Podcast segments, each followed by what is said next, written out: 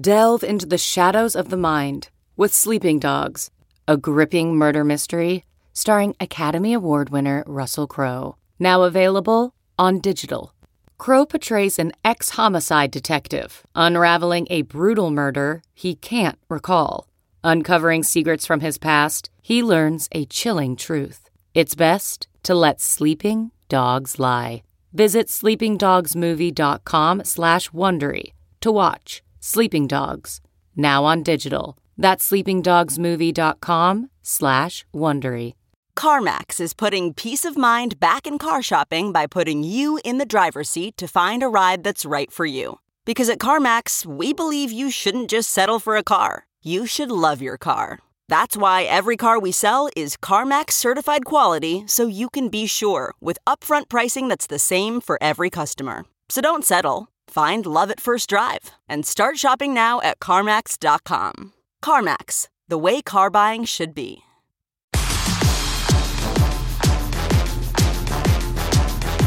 Hello and welcome to the Yahoo Fantasy Football Forecast. I'm Matt Harmon, joined by Dalton Del Don. Luckily, thank, thanks, thanks. What is that? That doesn't make any sense. I'm glad to be joined by Dalton Del Don for our weekly Stat Nerd podcast. Dalton, we've got a lot of actually really good stat notes to dive into today. I think we're going to go in a lot of different directions with these talking points. I know I'm excited about it mostly because it's going to help me prepare for my Friday column. That's really I'm I'm here for for you're here mostly to help me do my work. That's really what this is all about. I'm excited to talk to you, man. Week one was crazy. Uh, Harmon, I, I, I even shot you a text last week because uh, last my main takeaway. Uh, we'll get to the Niners stuff, but I Oh, hyped Jesus. Ronald Jones. I hyped Ronald Jones last week. Dude loses a fumble immediately. He's benched. I mean, it's just it couldn't have been more perfect. I even had to shoot you. I had to shoot you a text like my guy Ronald, man, doing work in national TV. I also like Damien Harris, who was benched, and Aiyuk. So it, it- forget as if the performance and and injuries I already had to worry about. Now we have to worry about benchings too, quite a bit. But uh, anyway, how how was your week one, Matt? Well, let me tell you this, Dalton. It was funny when you texted me because uh, one, number one, nobody texts me really. Uh, I don't. I don't. I'm not a big texter. Nobody texts me. Um, and the fact that I look at my phone, I was like, oh, it's Dalton who never texts me. I'm like, this must be. And I actually was. I was upstairs at the time. I wasn't in front of the TV. I'd left it for like two seconds. I was like, oh, what? What did Ronald Jones do? I was like, oh, he freaking fumbled. so it was a great. I got a good kick out of that. I I appreciate it. Uh, what a what a rock star. But yeah, we've got a lot to get into today, man incredible week one all the way around. I enjoyed it, but also just a lot of stuff to parse through as well. But before we get to all the stats, all the notes that we've got today, little pre-show business to get out of the way first. You could still sign up for a Yahoo Fantasy League at sports.yahoo.com slash fantasy. Boom. Uh, If you're not doing it yet, what, what are you waiting for? The time is now. Um, sign up also. You can sign up for Yahoo Fantasy Plus. Take it for a test drive with a free trial. You get all sorts of research tools and data unavailable to non Plus players. If you're looking to make a trade after week one, which I know a thousand people are do- trying to do right now, the Trade Hub will let you know whether it's a good idea or not. Again, that's Yahoo Fantasy yahoofantasyfootball.com slash plus. All right, we're going to get into stats and the trends that we love to see uh, just in a minute here. But Dalton, I know you wanted to talk about some fob bids recently uh, because I, I we're in a league together. I think you um you unloaded it on uh, on uh, Elijah Mitchell, right? Or, or what what what are you what are your thoughts here on this whole situation? Because I know I got to check your pulse with this because you're you are my Niners resource here. I know the Niners have been talked about to death, but I feel like with Yahoo's uh, Fab go running on Tuesday nights, this Wednesday show is a good time to. I know it doesn't come out until Thursdays, but you know, there's some interesting. Some weeks are more interesting than others, and this one with Elijah Mitchell, you know, suddenly coming out of nowhere, basically rostered in in you know what one percent of Yahoo leagues or fewer, uh, is, is the number one pickup and. So the the the, the counter to him is that uh, Trey Sermon is gonna, you know, he, suddenly he could be the guy getting the carries. It's it's the shenanigans. Uh, you don't know what's going to happen. Jeff Wilson's going to eventually return. Um, it's a big. There's certainly downside. It actually almost certainly will not work out in your favor if you went big on Mitchell. I went I went 100 percent in in all leagues I, I was in because the upside the upside is. Um, I think if there was like an NFC primetime high stakes league, he would be like I don't know, maybe like a fourth or fifth round pick, you know, given the Niners situation and the fact that Trey Sermon, by the way, is extremely injury prone himself, dating back to college. Uh, JaMycal Hasty, JaMycal Hasty made missed three blocks so bad he may be inactive. Man, they might put him in mothballs. He nearly killed Jimmy G, and I like Hasty. He runs hard, but he made some bad pass protection mistakes. Wayne Gallman's released. Uh, on Johnson they signed. He still has a knee brace. The Niners fantasy playoff schedule has been talked about preseason. Let's not forget they still are set to face the Falcons, uh, Titans, and Texans, those three games. Um, I mean, this guy looks like Mostert. He passes the eye test. You look at his yeah. workout metrics uh, uh, Mitchell, and they were really he's really really fast. You know, and Shanahan, yes, the shenanigans, but he's also he's the last undrafted rookie to run for Week One. Mike Anderson under Shanahan run for more than 100 yards. So I don't know. Given the, the situation with the Niners have the by far the easiest schedule in football, great offensive line, and now Mitchell's the current number one. I think he's worth the risk in leagues that allow zero dollar bids and first come first serve. Now, tricky ones are NFFC where there are no zero dollar bids, and you have to you have to you can't go 100 percent in your fab. That's totally different. But we're in an industry league. I bid 100%. People kind of laughed at me behind the scenes and, and, talked about how aggressive it was. My guess is I misread the room completely because this is a super flex league that Taylor Heinicke went for $6. And I could make the argument that he should have been a max bid too in a super flex. So every league is different. I was in another league where I bid 100 on, Mitchell and I finished tied for fifth because six people bid 100 yeah. and I was fifth in the tiebreaker. So it's all league dependent, but Elijah Mitchell definitely on the fantasy radar and the number one waiver wire guy to talk about him after week one. Yeah, fab advice I think is the most like everything is league dependent when you really want to get down to it. Like the fact that we try to give advice for every single format is really challenging if you just really want to be completely transparent about it, but like knowing your league is so crucial to everything, but I think it's especially the case with Fab. I think like people that want to like how which percentage of my this, that, or the other is always so difficult to answer because it does depend on reading the room, on reading your league mates, and that this situation is crucial because yeah, there are there are spots where I went about forty to fifty, feeling pretty good, and didn't you know didn't even come close. There are spots that I went forty to fifty and was close or got him, so it really does it really does depend. It does depend on your league and everything like that. And just, it, it is hilarious. Uh, you mentioned the 49ers have been talked to death. I, I, I know on this podcast specifically, I said getting the 49ers right is going to be the key to winning fantasy football in 2021. And we talk, I feel like I talked about Elijah Mitchell zero times during that whole discussion of all off season. What an idiot. What an idiot. I should have at least made a cursory reference to him. But I will say from from just a brass tacks perspective with Mitchell, the reason that I think you can be aggressive is that obviously the ceiling is great, but I think the floor is is pretty good too here for Mitchell because uh, it, look, if, if Trey Sermon was really the number three back or number four back coming out of camp, like they're not just going to suddenly turn to Sermon and make Mitchell a zero. Like I think Mitchell at some in some way is going to be a factor now. So he has that floor of being a factor in the best rushing one of the best rushing ecosystems in the entire NFL. I mean, that's why we put up with all this Kyle Shanahan BS is because the reward, the potential reward that for living through the Shanahanigans or whatever is is a league winning running back. I mean, that's why we do this thing, right? But we know the ceiling is there. I think the floor is better than people think. Like Raheem, I was in on drafting Trey Sermon and I was in on drafting Raheem Mostert. Like, take your shots on these guys. Same thing here. Like, base, why should even if Trey Sermon comes back and has the one A role, which I I think is possible, but maybe not as likely as I thought, you know, a couple weeks ago. There's still room for uh, Mitchell there to just basically be Raheem Mostert in that scenario. So if we were taking Mostert in the in the single digit rounds, which basically everybody was, you should be in on Elijah Mitchell too. I saw someone else make the joke. I forgot. It's not it's sad, my guy Mostert, but uh, his first, you know, Mostert injured his kneecap in the first Dan Campbell game. You know, there's some some irony uh, there. Oh, it's horrible. I know it's bad. I know, but I have to say. What a, I mean, your point, your preseason point of the Niners could not look more prescient. I mean, they they they scored the most points in the NFL week one, yet were the most frustrating fantasy team. Yeah, they had the quarterback. Pissed. They got their quarterback got a TD uh, stolen from them at the goal line. Aiyuk was a no show. I had him. I follow the Niners, and the beat writers were clueless on all these things. By the way, I mean Aiyuk. Yeah. Uh, I stashed Hasty at the end of my roster because of all these injuries, but not Mitchell. You know, I mean, he was not talked up by the beat writers throughout the preseason. It's a frustrating situation. I promise you, it'll remain unpredictable. But in my still my my opinion, the upside, if it does go right, is worth 100% of, of your fab because the upside's that of a of a you know of a quote unquote league winner. hundred percent. I think we're in lockstep here. All right, let's move on to the trends we love to see and the trends we hate to see. Let's start off positive. Let's start off with the things we love to see, and I want to start off with a couple of quarterbacks who were basically undrafted in almost every format that's not a super flex. Uh, really, probably were not starting for teams in week one. Jameis Winston and Teddy Bridgewater were top two, the one and two guys in EPA per dropback in week one. Dalton, number one, what year is this? Number two, uh, what the hell? And number three, what are like, which of these two offenses are you more or which of these two quarterbacks, I guess, are you more confident in maintaining not top two, you know, level of efficiency per dropback, but maintaining what we saw in week one? It's definitely Winston, especially with the loss of, of Jeudy. Uh, those two QBs are also the top two in ESPN's adjusted QBR. So I, I wonder if they must weight uh, EPA heavily.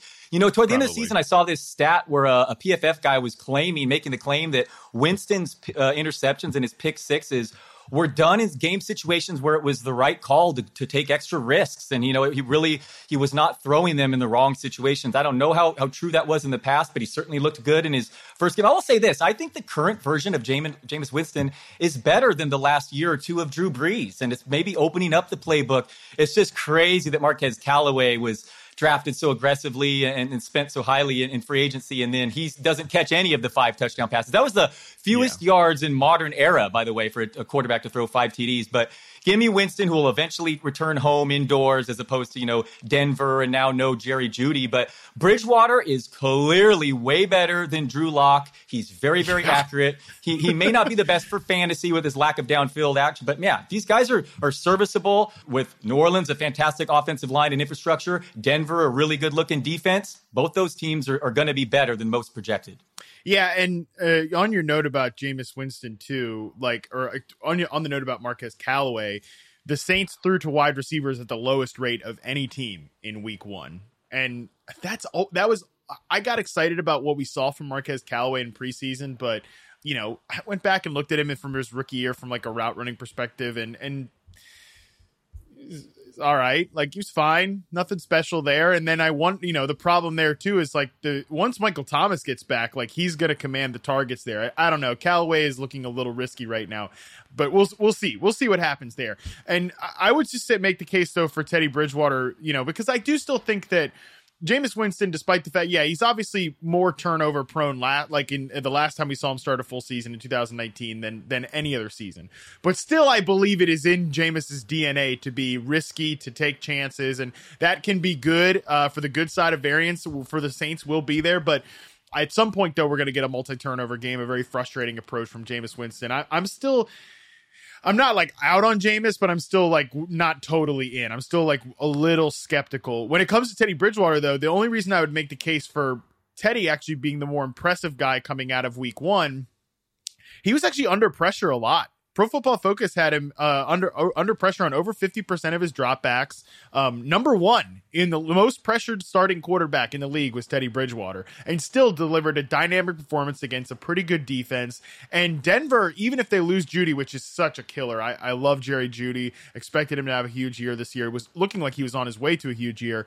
They're still really good at skill position group. You know, I, I think KJ Hamler can play. Uh, Tim Patrick is so underrated. Courtland Sutton should be back to 100% at some point. Noah Fant, Albert O, really good tight end duo. And the backfield is like a 50 50 split, but both those players are good. So I don't know. I think, De- I think Denver just has such a great talent ecosystem, but my God, I mean, if, if, we didn't appreciate Sean Payton enough. We do now after like the ecosystem and and and the build that he put out there in week one. No doubt impressive by the Saints. But yeah, pick up KJ Hamler, Tim Patrick in deeper fantasy leagues, and hopefully Sutton. Yeah, that week one was just shaking the rust off.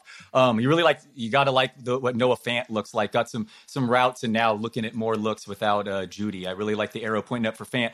Such a bummer, Jerry Jeudy. He was going to eat this year, man. He was yeah. looking uncoverable out there uh, and you just get rolled up on like that. There's nothing you can do. Yeah, it's frustrating. Sucks. At least it wasn't like a Dak. It looked like a Dak level injury, and it wasn't that. So thank God. Um, that's good to see. And yeah, I mean, Tim Patrick, I think, is like an immediate top 40 receiver this year, or uh, the top 40 receiver this week against Jacksonville at the very least. Like, I think he is definitely startable. Ran the second most routes on the team after Courtland Sutton. By the way, more 49ers running back news. They claim uh, Trenton Cannon off waivers from the Baltimore Ravens. So uh, he'll get 25 carries this week, I guess, and, and uh, get 100 yards. So have fun you with know. that, everybody. Hold on. Can I? I'll, I'll, circle this all the way back to Denver here. Finally, I promise the last thing I'll talk about my yeah. guy, Elijah. Elijah Mitchell faced, and this is a stat nerd uh, episode anyway. Faced eight plus. He faced eight plus defenders in the box on 36.8% of his carries and finished 37 rush yards over expected, which put him in second place this week behind Melvin Gordon. So yeah. I didn't realize he had that speed to the outside. Anyway, bottom line, Mitchell, yeah, some impressive nerdy stats, and boy, Melvin Gordon is going to be uh, a bit fifty percent of that split in the backfield. Unfortunately for the Javonte Williams guys.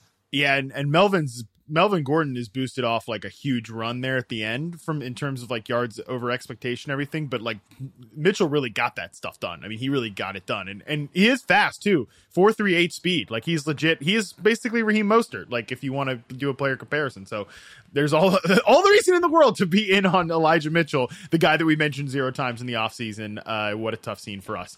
Next one I have here trends we love to see this really caught my eye. I mentioned that Teddy Bridgewater was the most pressured quarterback in week one. The least pressured quarterback in week one was Justin Herbert.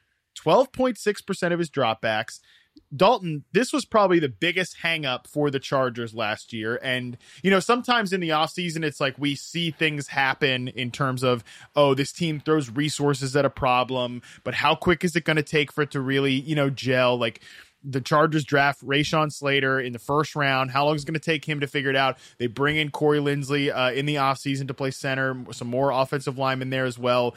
Looks like an immediate hit, like an immediate win for the Chargers there because they were pl- playing Washington, who has a great cast of characters up front with Chase Young, Montez Sweat, and uh, Jonathan Allen. So, what are I feel like we're all, almost just because like he didn't crush it in fantasy in week one we're not talking enough about how dynamic Herbert was in that game because I th- I went back and watched. I think he's looked awesome. Was great on third down, just delivering some passes right on the money where it needs to be.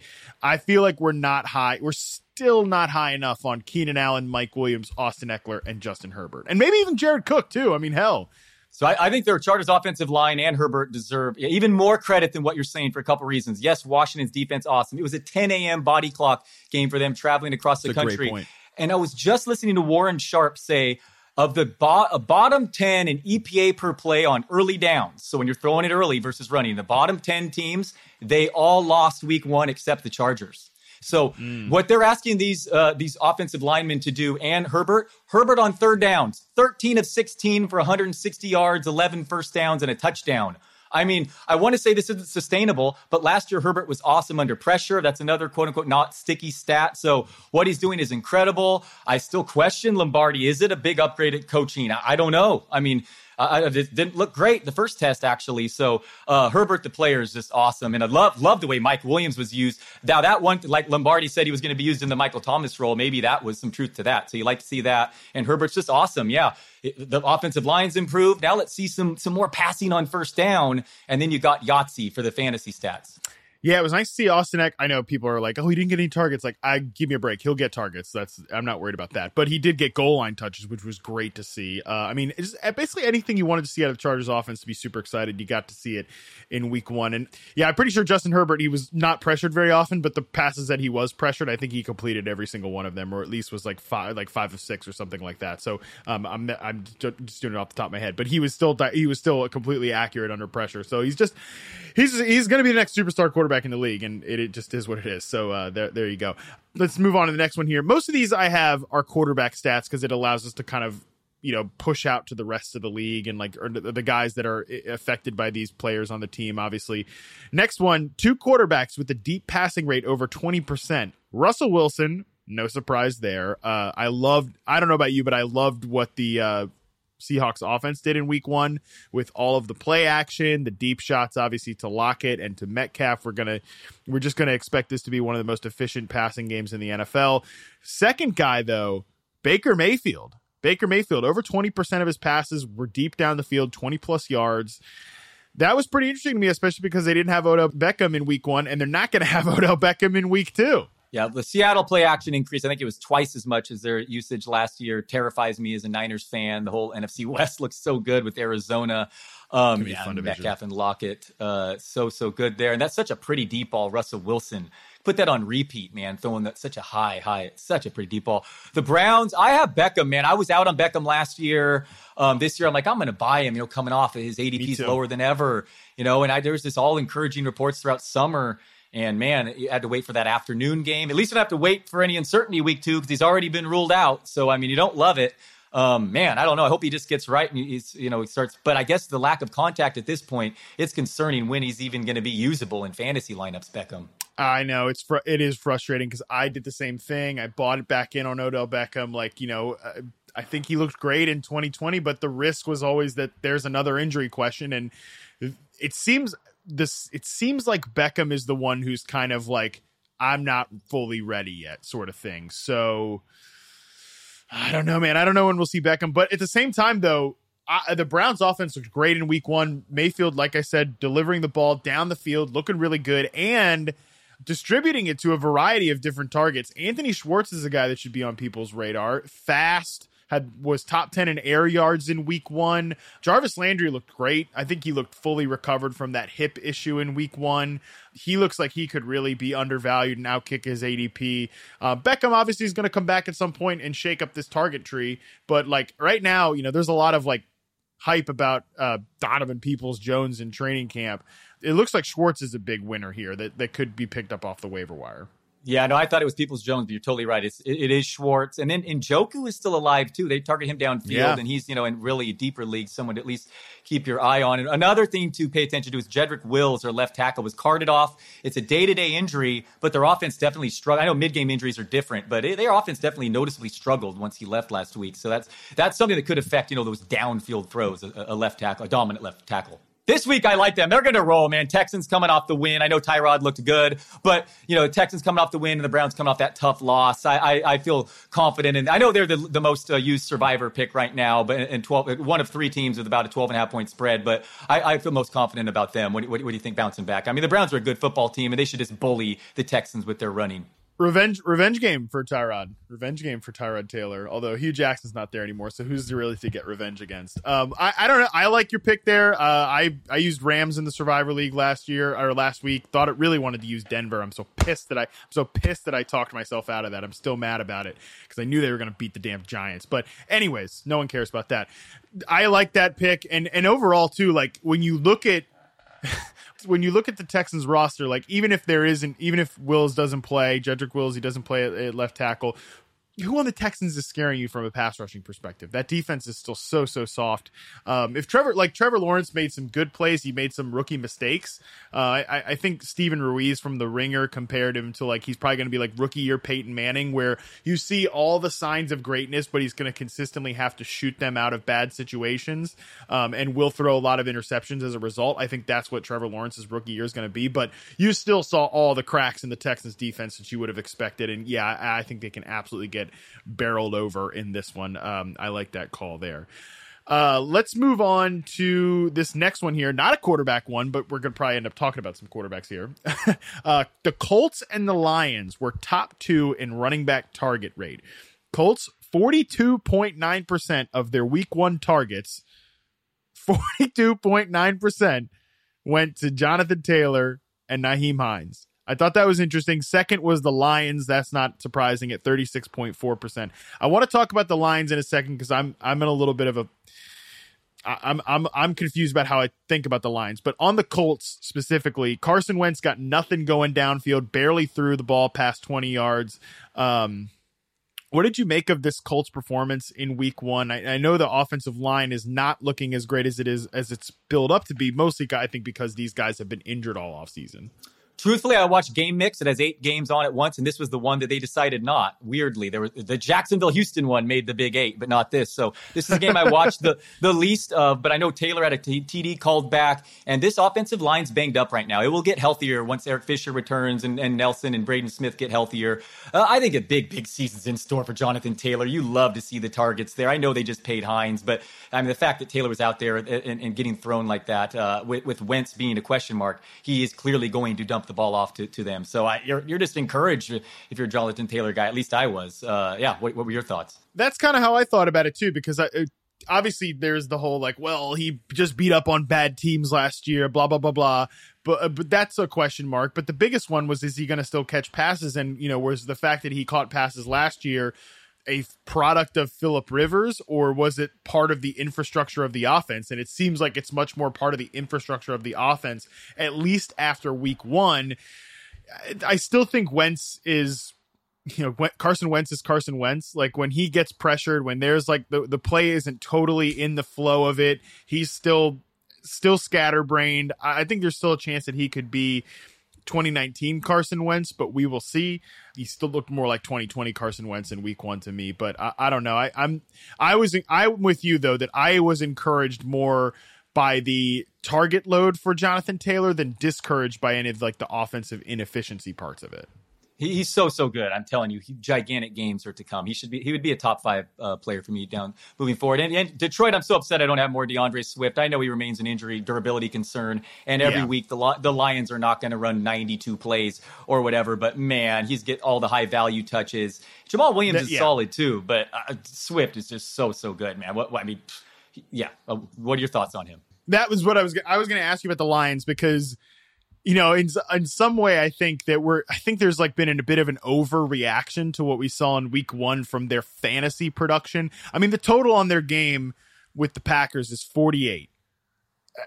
I mean, look, the Packers could uh, theoretically the theoretical Packers that we think we know and love could blow out the Lions like 40 to 40 to 7 or something like that. You know, almost get to that themselves could the uh, Green Bay Packers with that defense on the other side.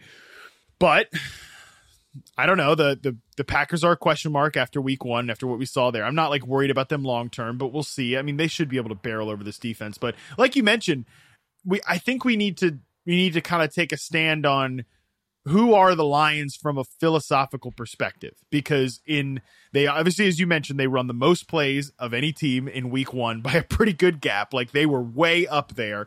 That is not sustainable from an overall team volume perspective. And I thought this was interesting. In the first half, they were 17th in terms of seconds per play, like their their pace of play they were first in the second half. Like there are going to be a lot of games where the Lions are are throwing themselves out of a deficit, and Jared Goff, like for all of his problems, isn't CJ Beathard or something. You know, he's not Nick Mullens. He's no, not going to just. Right. He, he's he's fine. He's like a bottom level or average starting quarterback, and they have a pretty good offensive line too. So, like, could Goff have a lot of hollow yardage games where he's pumping the ball to TJ Hockenson, Jamaal Williams, and DeAndre Swift like we saw in week one? Absolutely. But is it going to be as prolific as it was in week one every single week? That's the part I'm, I'm kind of stuck up on. And is, are, are the target totals for those three players so concentrated? It just seems tough for me that like at some point, some wide receiver is not going to you know get an inefficient 90 target season or something like that. I, I don't know. I'm I'm a little I'm a little stuck on this one it's just that the, all the targets are going to go to Hockenson and, and, the backs. I mean, Hockenson did that against the Niners D that held tight ends to the fewest fantasy points for what it's worth last year. But I'm just still in on Hawkins because he just looks so sorry, uh, Swift. He looks yeah. so so good. But and I will I'll counter with this too. Their offensive line that's sneaky to be really really good actually. With Penei Sewell struggling in the uh, in the preseason, yep. but Nick Bosa looked at the tape and he said afterwards Sewell was forced to move to left tackle because Taylor Decker's out, and he played way better. So it's clear that he was just learning a new position in preseason. So Decker is a young, good left tackle. You get Sewell in there and and, and Ragnow at, at center, and it's got a pretty good potential there. But um, I hear you. Not every game's going to have 90 plus plays. I mean, that really, really helped the Lions uh, put up fantasy stats this week, no question. I mean, there was a an onside kick and a Deebo fumble. I mean, there were two drives at the end that totally, you know, was like an extra yeah, 25 plays. Yeah, that's a good point too. Yeah. So there's a lot there that I just I think Swift is going to maintain a pretty crucial receiving role for this team. I lock I mean Hockenson's a lock. He ran a route on 98% of their passing plays. Like that that's as good as you want from a tight end. Like he's not out there doing blocking and stuff like that. You know, he's a full he's a full field monster. How do you not have him top? I mean, I I said I had Pitts aggressively, but I mean, I think Hockenson's right there after the Waller and Kittle. God, those guys are so valuable in fantasy, by the way. I think Waller had more targets than the Saints receivers uh, combined, actually. Um, or is right there. So what do you think? I mean, Hockenson, is he not the number three? Am I, I mean, why not? I mean, he's going to be looking at this amount of targets every game. He looks great, right? I mean, I know Pitts quietly had the air yards and he ran the in lines and stuff, but, um, and there's, and Mark Andrews has bigger games to come. And my guy, but my guy Kittle, how could you rank Kittle ahead of Hockenson given their usage? It's a great question. I mean, we, the, the funny thing about the Aiyuk situation is that it actually perfectly encapsulated the problem with all three of these guys is that it's going to be almost like this is what it's going to look like probably every single week. One of them is going to have a monster game. One of them is going to have an I game like Kittle had, you know, like 70 yards or something. And one of them is going to be kind of left out in the cold. It won't be, I don't think it will always be as extreme as freaking Deebo Samuel is like, you know, leads the NFL and wide receiver yards, and then forty-seven percent target share. You mean you know it's not going to yeah. get a forty-seven percent target share each week? Yeah, probably. probably. I'm guessing not. I'm guessing not. So there's there's that. And then I don't think Aiyuk is going to, like, whoever the third is, is going to be a stone zero every single week. But it was a dramatic, we keep coming back to the 49ers, bro. We keep coming back to 49ers. Like, it's not going to be that dramatic every single week, but it is a perfect encapsulation of what it, like, the, the issue with this passing game overall. So to your point, yeah, I think that there's there's a perfectly reasonable chance that like Hockenson at least enters that group with Kittle, Waller, uh, and you know behind Travis Kelce, Waller. Oh my God, what an absurd, absurd, absurd usage. That game, that was one of the. We're going to talk about the Ravens in a minute. That was a strange game, and I kind of want to get your thoughts on it overall, but we'll come back to that let's move to things that we we hate to see and maybe we'll still talk about the 49ers but it's hard it is hard to say uh, trends we hate to see ryan Tannehill's play action rate on sunday was 11.6% in 2020 it was 36.4% the highest among starting quarterbacks last year i know the immediate temptation is well they fell behind you know the arizona cardinals were, were giving it to them it shouldn't matter that much. Okay, that's a that's a bad sign. I feel I have I feel really weird about the Titans after week 1. I mean, it just was it was about as bad of a debut as you can get.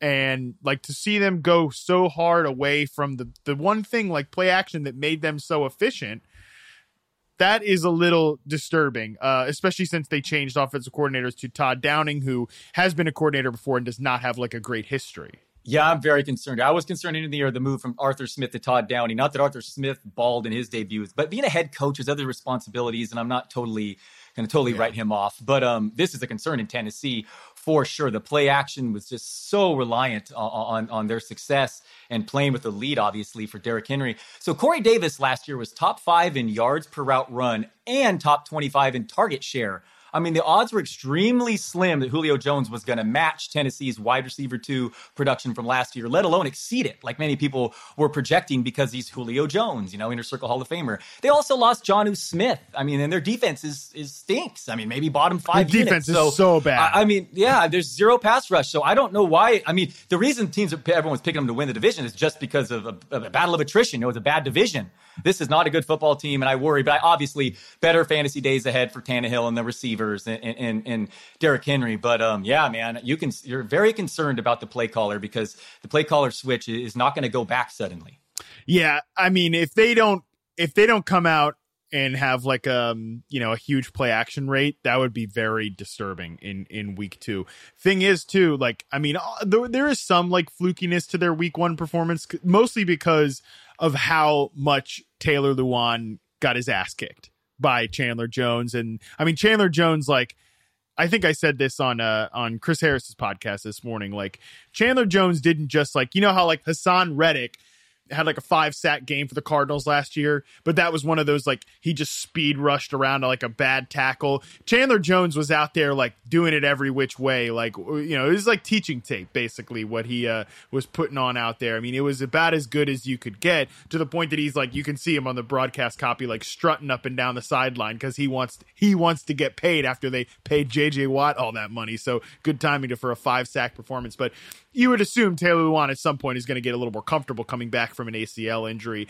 Although Seattle's pass rush looked really good in week one. Seattle, Tennessee, they meet in week two. So I I'm not panicking on the Titans yet, but like my alarm bells are a little like there's at least they're at least spinning. We're not like full siren yet, but they're at least spinning after that week one performance. I don't really know what to think. Hopefully, we see these guys just crush it in week two, uh, and we can move on from that. But we will, we shall see couple other notes I wanted to, to throw in here. We can skip this pressured quarterback one. We talked about Teddy Bridgewater. Uh, Zach Wilson was the other one. Zach Wilson's going to get rocked all year long. I don't know if you have too many Jets thoughts. Um, Becton being out against the, the New England front seven is not ideal. Not ideal. I still want to buy low on Elijah Moore, who had a ton of air yards in week in, in week one, and Corey Davis. I think is an every week fantasy starter at this point. Um, Agreed on both. Yeah, and Elijah Moore is still like ten dollars in Yahoo DFS, I believe. That's the minimum. So I'm with you. Yeah. Nice. Okay, that's a good that's a good note to file away. Lastly, for for things we hate to see, I want to hit on this Ravens stuff real quick because uh, I did not like I don't know, man. The Ravens did not look very good like against the Raiders. They should have. I know that Lamar had some fumbles that were mostly a product of Ty'Son Williams giving up some some heat on him, and I think that's probably why, from a pass protection angle, that that Williams was not out there um, when people really wanted him. to. I think he missed his damn rushing yardage prop by one yard because of all those pass protection woes. So tough scene there if you were invested in that way. But overall, the Ravens should have put that game away, man. And like, if they were a good team, I think they, or excuse me, if they were an elite team, like a top of the AFC team, I think they would have put that game away. The biggest problem to me was just how much they struggled to protect Lamar last week. Uh, Andre, uh, uh, Ali Villanueva, Alejandro Villanueva, uh, came away from like he was a big problem. He was a huge problem. Got destroyed by Maxx Crosby. Lamar was sacked on nine point one percent of his dropbacks. Where are you at with the Ravens in this one? Because that was not a good performance. Yeah, I know that was with the former top five uh, pick Ferrell, uh, healthy scratch too for the Raiders defensive line.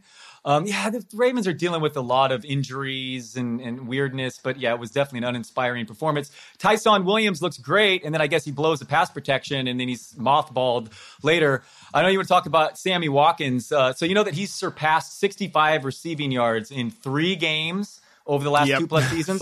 They've all occurred in week one. All of them have occurred in week one. That's the only time he's surpassed 65 yards last three seasons is in week one.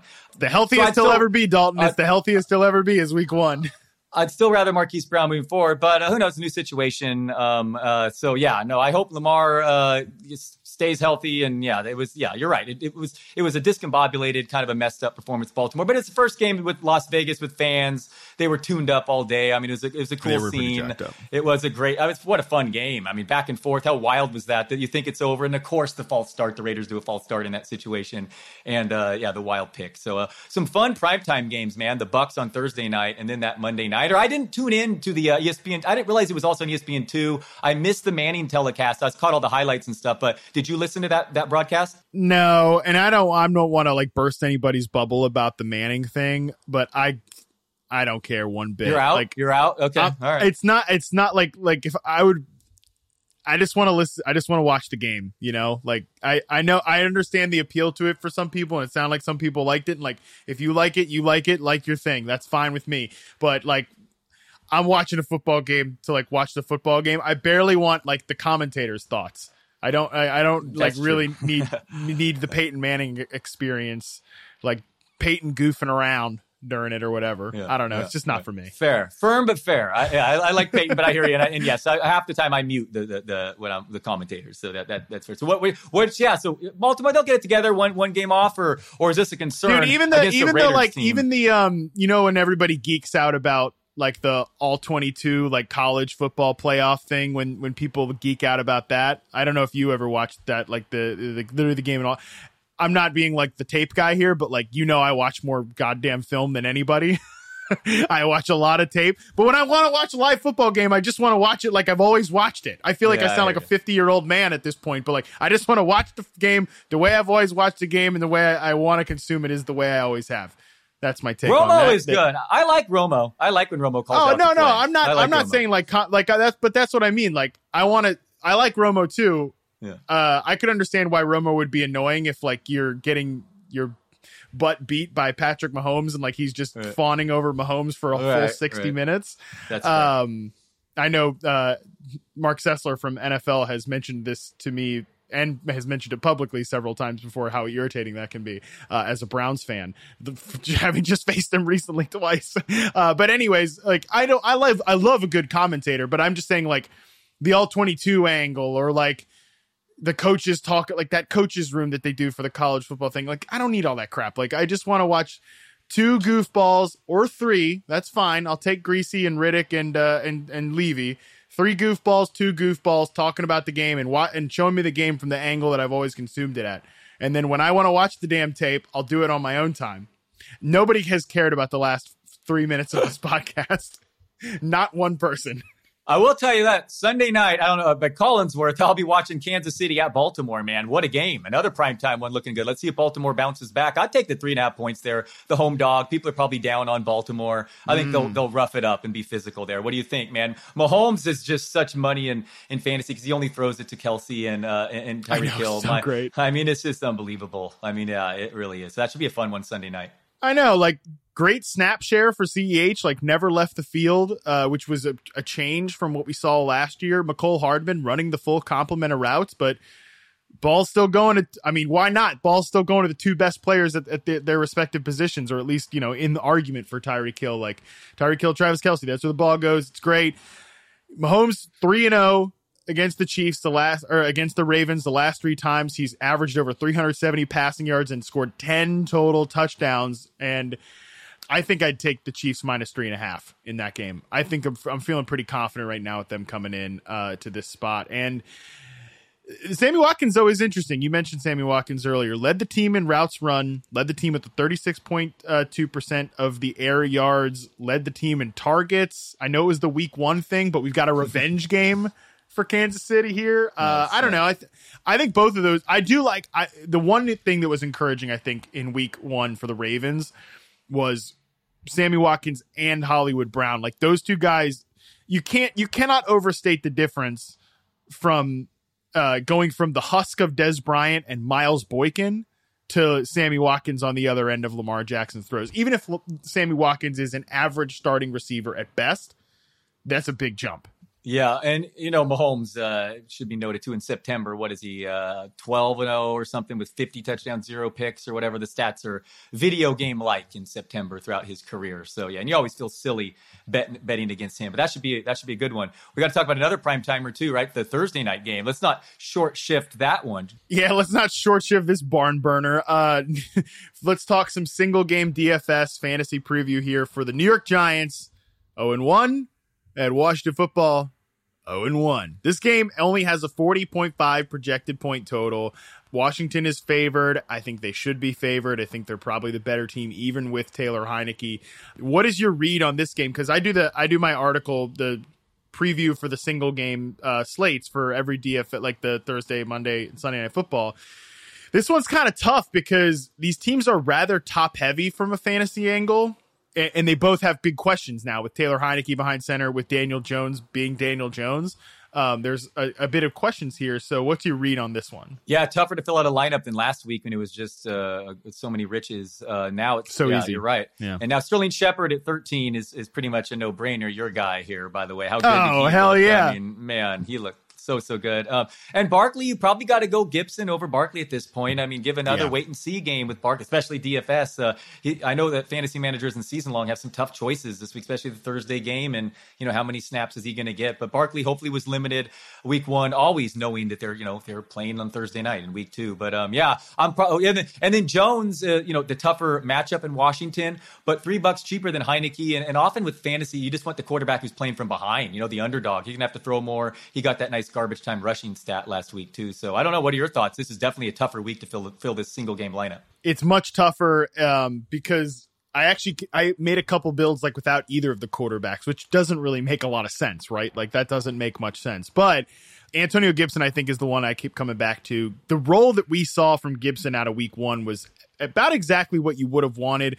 Led the backfield in snaps, got 20 carries, actually ran more routes than JD McKissic and got five targets. Like boom, lock it in. That's that's about the best case scenario that you could hope for for uh, Antonio Gibson.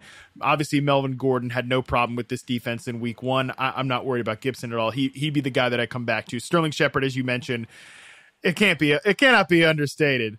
Led the team in routes, runs, snaps, slot routes, targets, yards after catch per reception. Baby, love to see that from Sterling Shepard. He's a lock at 13. Um, no interest in Golladay at 20. Really no interest in Barkley. And I mean, Sterling Shepard, I mean, well, excuse me, Daniel Jones, like, God, I mean, he's he's as erratic as ever right? And the thing is, too, he was only pressured on 75%. He was kept clean, excuse me, on 75% of his dropbacks. It just falls apart at the first sign of heat for Daniel Jones. Uh, the fumbles are always there.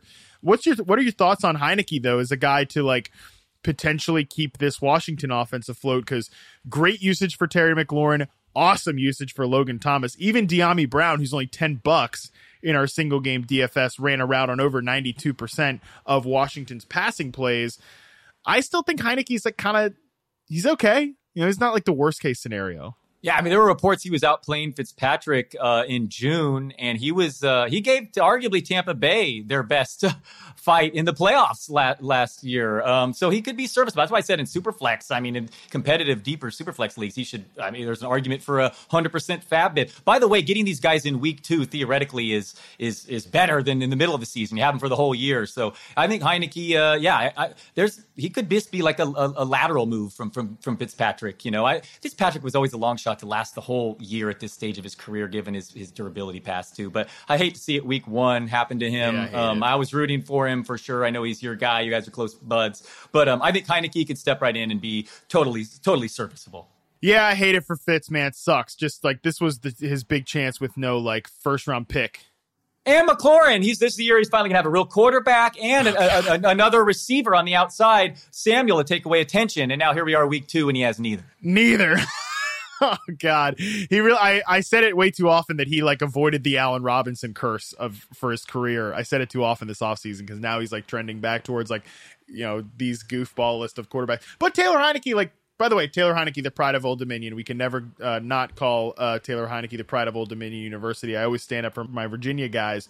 Heinicke is aggressive though, like in the same kind of devil may care fashion that Ryan Fitzpatrick brings to his game. Like sometimes tries to write some checks that his arm can't cash. Um, he actually threw into tight windows per next gen stats on 26% of his passes in week one. That was the third highest among quarterbacks. And it's a continuation of how he played in the playoffs last year 20.5%. Like he's an aggressive guy, will shoot the ball downfield. And I do think this is a really good even without Samuel there, um, I still think this is a really good infrastructure for a quarterback in Washington. Got a good feature back got a number one receiver. Logan Thomas looks like 0% a fluke, you know, like he is the, the pride of Lynchburg, Virginia. Logan Thomas, excuse me. He looks like a, a, a total like locked in. I think he's going to be just like not quite TJ Hockenson, not quite Kyle Pitts, but right there with maybe Tyler Higbee at the top of that like next group. I still am very excited about Washington's offense, even with Taylor Heinicke instead of Ryan Fitzpatrick. And one final note I'll add about Antonio Gibson. This is like buried in this report right at the end of the preseason that he's supposedly had that turf toe injury drained and it's all good. He says it fixed it. I mean, if I had heard that two weeks earlier, I'd been drafting him at the wheel in the end of the first rounds more. Um, yeah, that's encouraging if true. And he's healthy and set up for a monster year if he continues to see increased usage as a receiver like he did in week one. So just before we get out of here, on a season long note with Saquon Barkley, what is like your breaking point with Saquon? Where are you just kind of in the you got to play him and and see what happens, or is there like a threshold of running backs where okay, if I have like Melvin Gordon or something, I'd play him over Saquon Barkley? I mean, I have Damien Harris in a couple leagues. You tell me, Harmon, who would you start? Harris? I mean, Harris is the doghouse. He might get benched completely, or Maybe. he could you know run all over the Jets. I mean, I don't yeah. know. Well, you, who would you? That, that I'm I'm I'm d- debating decisions just like that myself. So I don't feel strongly, man. I don't know. I mean, Barkley's clearly not. You know, he's clearly getting eased back into action. Yeah, I have Harris running back 18. I think I have Barkley running back 16 or 17 right now. You know, obviously Oh, that's right subject there. to change, but yeah, yeah, So right there, and I think you can weigh. I mean, what's the difference between running back 18 and running back 16? Like that's perfectly within the same range. So. I mean, yeah, Damien Harris uh, looked so good, and and I mean, I'm sure Bill Belichick is like incensed by the how it happened. You know, like they're driving to win that game. Mac Jones has looked good all game. They were clearly the better offense overall. The Patriots over the Dolphins. Freaking Harris coughs it up in that moment. Tough scene, but God, he looked so good all day. And I do think the one thing I come back to with Damien Harris is the fact that Rhamondre Stevenson, like the guy that's kind of lurking behind him, also fumbled, blew a huge pass protection that got Mac Jones hit low. Um, I think it was a penalty actually that hit too. So uh, I do think that that like makes me encouraged that like they might just okay, fine, Harris, like go, you know, they don't have like someone to clearly turn it back to type of thing. Yeah, JJ Taylor got some buzz. He's five foot five though. I don't think he's going to Five carry five. the load. totally different. So Totally different. yeah, so so yeah, Damien Harris. I hope Mike Reiss came out and said already. You know, you might be looking at a reduced role, and he's pretty tuned into that uh, franchise. So I don't know, but yeah, you're right, Stevenson. Well, funny thing about that is like every league I have Harris, I made sure of of, of backing him up with Stevenson. So just what a hilarious. I mean, you lose to both of them in the doghouse after one uh, one. so week. I naturally mean, it'll be Taylor. Wild. Naturally Right, it will exactly. be JJ Taylor. Yeah, Uh, yeah, but yeah, yeah. no, I think that's the that is the kind of question. It, and I I come back to like what can you live with with the whole Saquon Barkley thing? Like, can you bench him for Damien Harris or Melvin Gordon or or someone in that tier? And can you then stomach like if he goes if he's suddenly a full workload because that's the thing we're not going to know until we know with Saquon Barkley. Um, I think it's very easy to say like, okay, stick Brandon Aiyuk on your bench until you see him running a full complement of routes and clearly you know ready to rock from this whole situation. That's easy because receiver is not as hard to figure it out. With running back though, like we're not going to know that Brandon. I mean, we're not going to know that Saquon Barkley. Love that I got another Niners mention in there. We're not going to know that Saquon Barkley is back until he just has like a 20 touch game and scores a touchdown and goes over 110 yards or something. Like we're never going to know that until we know that. And that could be Thursday. That could be Thursday night. So it's it's basically like there's no there's no right answer that Dalton and I can tell you as listeners and people out there. There's just like what can you live with? Can you live with Saquon Barkley, you know, ramming it down Washington uh right on Thursday night and then he's on your bench and you play Damien Harris who gets 10 carries for 50 yards or something and you feel like an idiot. If you can live with that, that's fine and then you just move on forward knowing that Saquon Barkley's back. Yeah, if you have a if you have a, an, an alternative that's solid, I, I'm fine with it. And then just say ten days. Barkley hopefully is closer to 100. percent You know, week three, hopefully he's a full go then. So yeah, it's just obviously just dependent on your alternatives, but it's a tricky situation, no question. Without without an obvious answer here, but hopefully hopefully he looks better than he did week one. He was running a lot of east Yeah. west, um, but uh, to be expected. And uh, hopefully they're going to increase his workload. And man, that guy should obviously be looking at a ton of touches when his when he's capable of them. No doubt. All right. Well, Dalton, we covered a lot here today. We covered the 49ers in depth as, as was must. It had to be done. It had to be done. Uh, we also we did a lot of stat work. We did the Thursday night preview. We got a lot done here today, and I feel like I got a lot smarter. And now I might be able to actually write my article for the end of the week here. So thank you to that. I appreciate you joining me. If you're on Twitter, you can follow me if you want at Matt Harmon underscore BYB. And you should follow at Dalton Del Don on Twitter for fantasy news and analysis from our whole team. Make sure you're following at Yahoo Fantasy.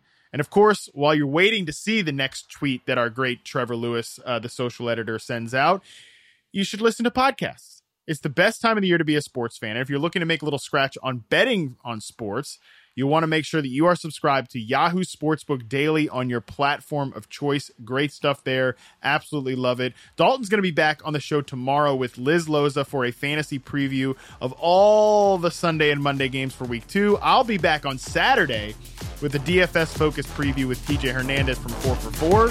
Until then, we're out.